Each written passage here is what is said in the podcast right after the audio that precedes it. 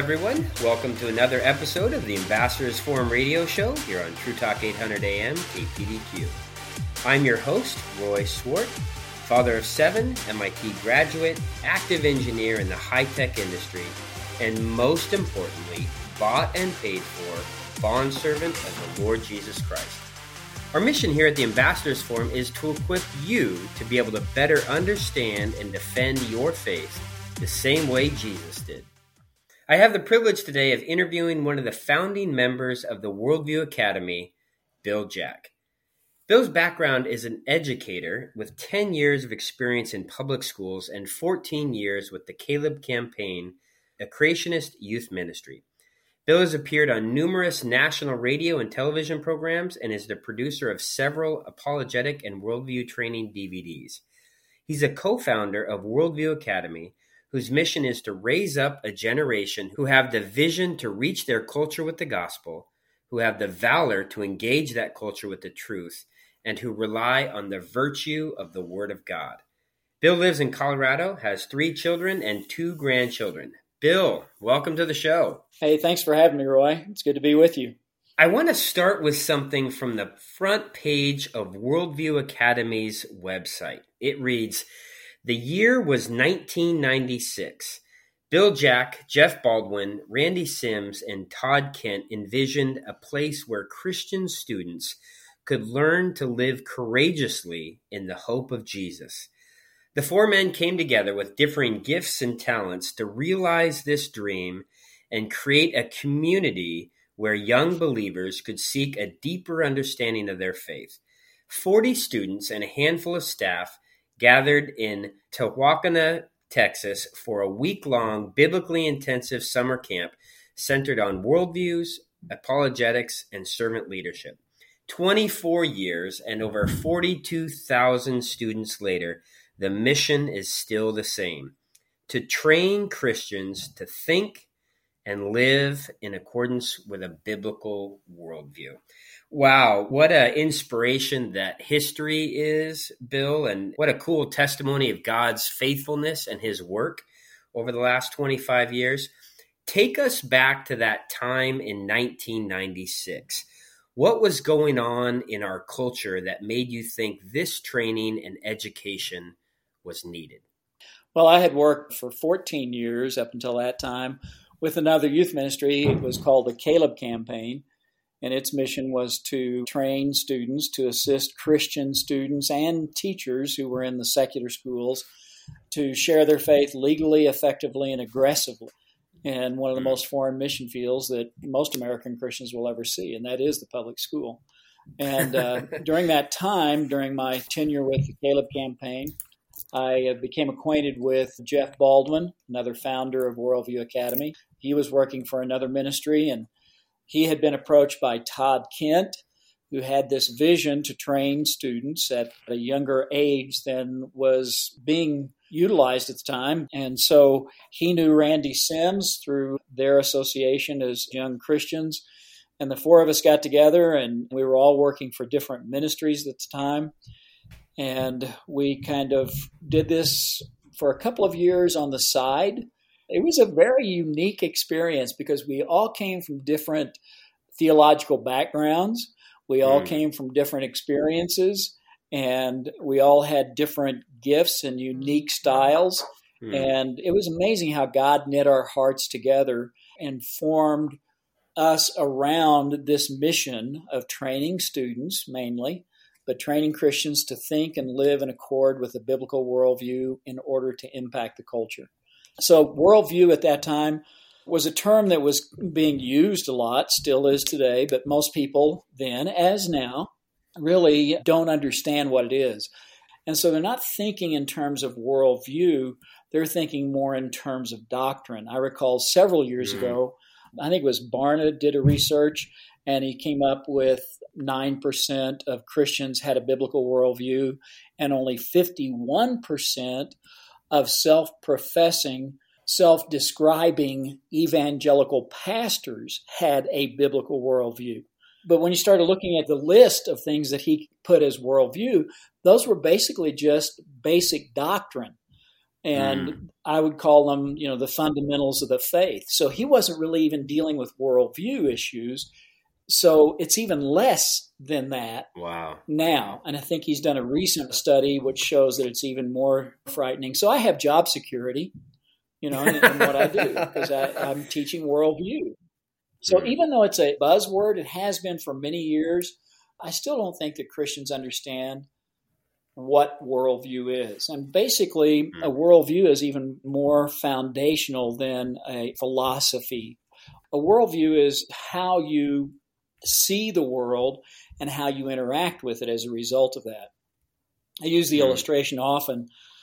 When we lived in Illinois, my first son was well, four years old before he moved out here. And I'd take my four year old, put him up on a 10 foot boulder, and I'd say, Son, jump, I'll catch you. Now, you've mm. seen little kids jump. They don't jump, they just step off. They're so trusting. Yep. I could have done that all day long. Caught him, put him back up there, caught him, put him back up there, as long as my arms held out. But what if I had put him up there, said, Son, jump, I'll catch you. And when he stepped off, I stepped aside, let him flip flop on the rocks below, picked him up, dusted him off, put him back in the boulder, and said, Son, jump, I'll catch you.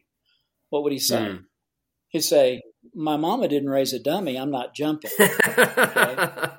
Okay? would his heart still love his daddy? Yeah, his heart would still love his daddy. Sure. What would overrule his heart? His mind. Mm. So, mm. what you pour into a person's mind mm. determines what they think. What they think will determine how they act, regardless of their heartfelt faith. Mm. So that maybe is the best illustration I can come up with mm. for a worldview mm. because That's we got good. a lot of Christians who love Jesus with their hearts, but they're trained to think secularly. They're trained wow. to think according to the elementary principles of the world rather than according mm. to Christ. And that's Colossians mm. 2 8. You know, we are mm. commanded, we're warned, see to it that no one takes you captive through philosophy or empty deception, according to hmm. the traditions of men, according to the elementary principles of the world, hmm. rather than according to Christ. Hmm. And we've got a lot of Christians who think secularly. You're free once a week to climb out of your box of secularism and go do good deeds. Paint the widow's house, attend church, wow. maybe even go to a, a weekend retreat. Wow. But don't you dare bring your faith to bear in the culture around you. Secularism is the belief there may or may not be a God. But even if there is a God, he's irrelevant in history, art, science, literature, music, philosophy. It's a privatized, personalized religion. It's false pietism. Wow. And that is what is so disgusting about secularism. Secularism is not neutral, it's hostile. Hmm. And that's why it's so amazing to me that in the recent election, say in Virginia, when things were turned upside down or right side up, if you want to say it that way, by the in the school board election especially.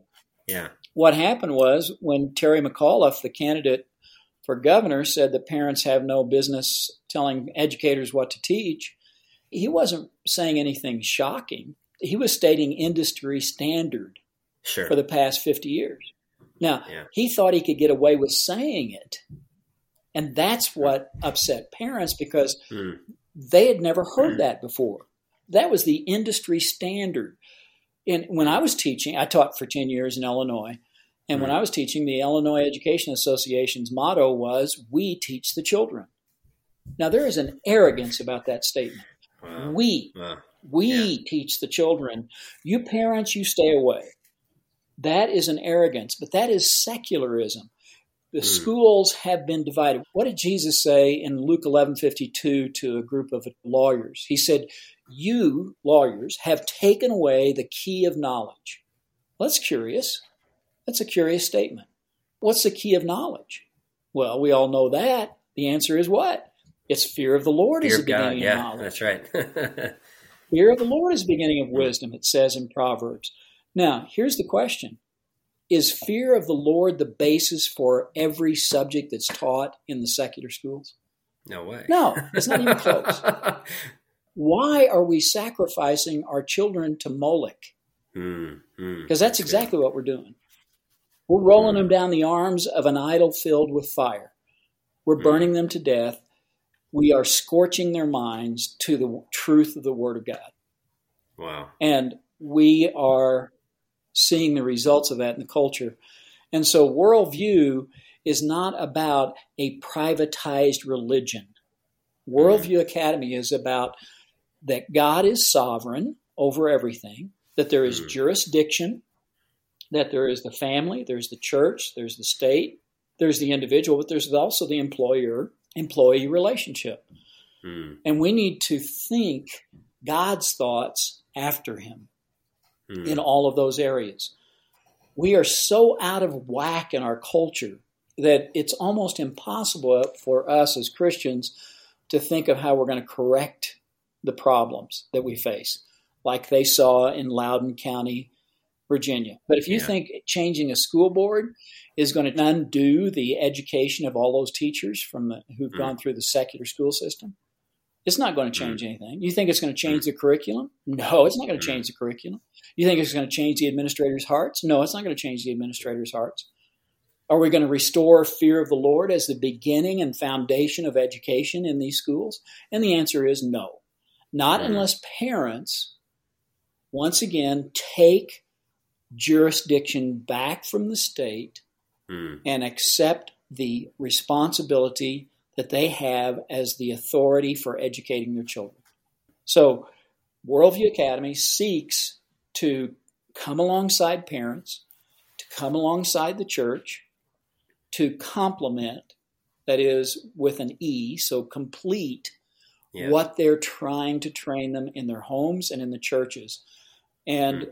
the greatest compliment with an I that we can receive at the end of camp is for students to go home and say, Mom, Dad, they were telling me what you've been telling me for the past 15 years.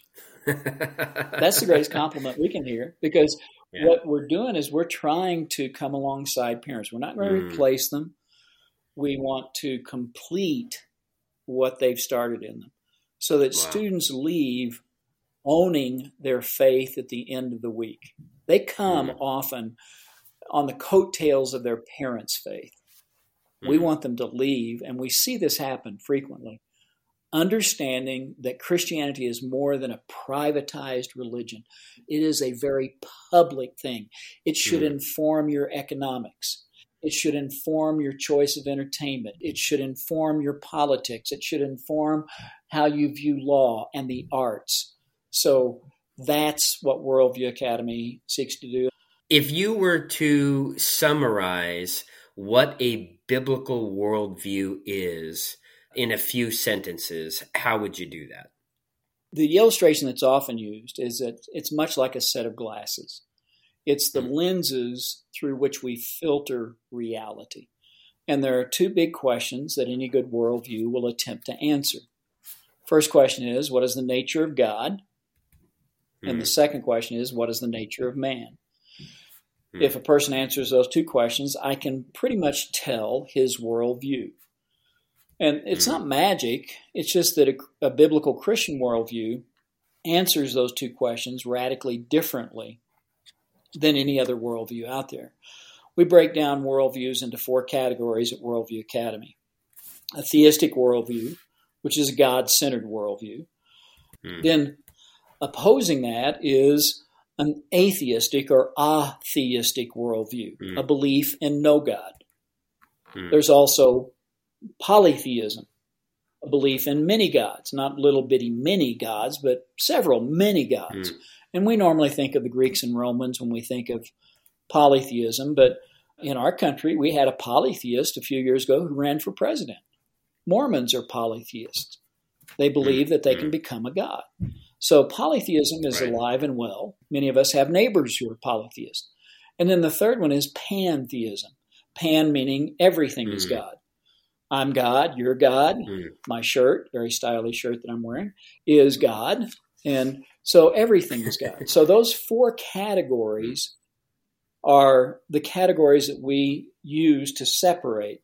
Now, underneath theism, you have Islam, Judaism, and Christianity. They separate it at the person of Jesus Christ. Who is Jesus? And the mm. Muslim is saying he was a prophet. The Jew is looking for a Messiah who is yet to come. And the Christian is saying, no, he's come once. When he comes again, he'll come in judgment. So they divide mm. at the J word, if you will. So those four categories can be really boiled down into two, and that is either God is or God is not. So secularism is the umbrella term under which I would list all the other worldviews outside of the theistic worldview.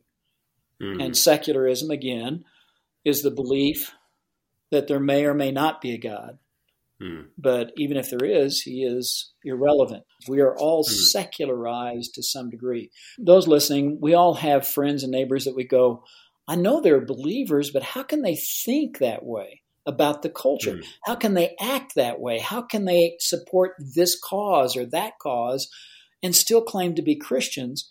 And it's because we're schizophrenic in our hmm. approach the greatest commandment Jesus said was to love God with all heart, soul, strength, and mind. Now, we tend to compartmentalize each one of those. We tend to separate those categories. Jesus wasn't separating, he wasn't saying four different things. He was saying the same thing four different ways. Mm. And what he was saying, the emphasis was love God with all.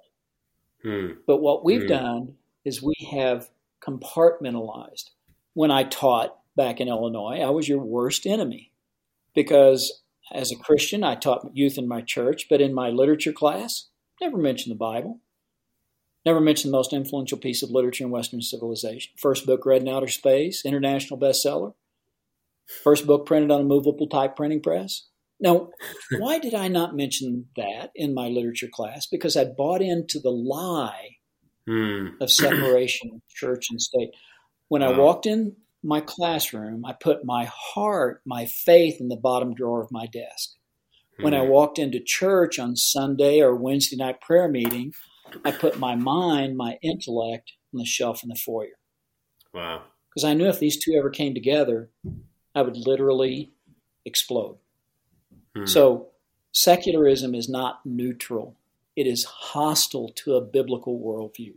But we are all, have all been taken captive by secularism. Mm. And what we are to do is we're not to be taken captive by secularism, but we're also to take every thought captive mm. to the obedience of Christ. 2 hmm. Corinthians mm. 10.5. We're to hmm. destroy arguments and take every thought captive. We don't do that. We think about economics secularly. We think about the arts secularly. Mm. We have a privatized religion. Bill, how would you say the Bible answers those two fundamental worldview questions? What is the nature of God? What is the nature of man? What's a short summary of how the Bible answers those two questions?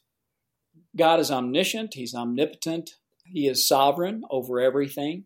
He is the creator, created from nothing. He spoke it into existence. The Bible is very clear about who God is. What we have distorted is not only that, but also the nature of man. We tend to really think that people are basically good, and we downplay the depravity of man. But we are to fear God. But once mm. you fear Him, He removes fear of everything else. That's mm. why Paul wrote, Neither life, nor death, nor height, nor depth, nor anything can separate us from the love of God through faith in Christ Jesus. And I tell mm. students if you want to be fearless before men, and if you want to be wise, there are two words you need to remember fear God. He's God, I am not. Mm. And I am subject to Him. It is only by His grace, His mercy, that I have peace with Him through faith in Jesus Christ. He initiated that. There's nothing that I did or can do to please a holy God. I am reprehensibly flawed. Yeah, that's good. Well, I know you take a very firm position on creation. So strong, in fact, that I know you catch flack from fellow Christians, maybe even people within your own ministry. Why do you think it's so important to be so adamant about creation? The question of origins is foundational. A friend of mine is an evangelist and he used to roof houses for a living. And he told me one time, he said, Bill, if the foundation of a house is cracked, the house is jacked. And I said, Craig, what do you mean by that? He said, Well, you can put the most expensive roof you want to on the building, but if that foundation is cracked, mm. it's going to leak like a sieve. You have to jack up the foundation before you can put the roof on. What is mm. the foundation of everything that we as Christians believe? I think it can be found in the first three chapters of Genesis. Okay, for example, why are we wearing clothes? Well, it goes back to shame. Where we get the idea of shame? Well, from the fall. And that's found in where? Genesis 1, 2, and 3. Where do you get the idea of marriage, family, mm. law, mm. government? Mm. Where did we mm. get this notion? All of those things are found in Genesis 1, 2, and 3. Where did we get mm. this notion that there had to be mm. a God man who had to penetrate time, space, history, and die in my place because I'm a sinner? Genesis 3:15. Every doctrine of the Christian faith rests upon the foundation of those three chapters. Mm. And the opposition is very, very deliberate about undermining the foundation of Genesis as the mm. basis for our faith. And Roy, I guess what puzzled me the most, and I, have struggled with this for many years, because we do take a very firm stand on a six day creation. We don't compromise on that at all. I'm curious, and I've been puzzled for so many years by well educated, very accomplished very experienced Christian apologists from whom I've learned many things who do not take a firm stand on the issue of Genesis being literal. And the only thing I can come up with is it's that we in the Christian community want to maintain credibility with the scientific community. We don't want to be viewed as backwoods, Bible thumping, snaggle toothed, idiots who are not sophisticated. Mm. They want to maintain credibility with academia. Mm. My question is mm. credibility with whom? With men or with God? Yeah. May God be found true and all men be found liars. There's right. nobody any more anti evolution than a former evolutionist. Hmm. I have held all the positions one can hold on the question of origins as a Christian mm. raised in a family that taught me to believe the Bible and a church that taught me to believe the Bible. But because of my education, I came to believe that evolution was a fact. Mm. By the time I was in college, I tried to mix these two together and I became a theistic evolutionist, or the popular term today is progressive creationist. Mm. And it wasn't until somebody challenged me that I had to rethink my view of origins and the reason behind it. I was so steeped in a secular view and an evolution that it took me about two years to rethink my view. And so that's why I am absolutely adamant and uncompromising on this hmm. issue of what Genesis 1, 2, and 3 says is true history. That these days are days, unless you show me something in Scripture that tells me I should think otherwise, then I'm going to hold to what Scripture says. Hmm. Well, Bill, thank you so much for sharing your passion and your conviction and your wisdom with us today. Thanks for being here. Thanks, Roy. Appreciate the opportunity. It's worldview.org and hope people check us out. Now, how about you?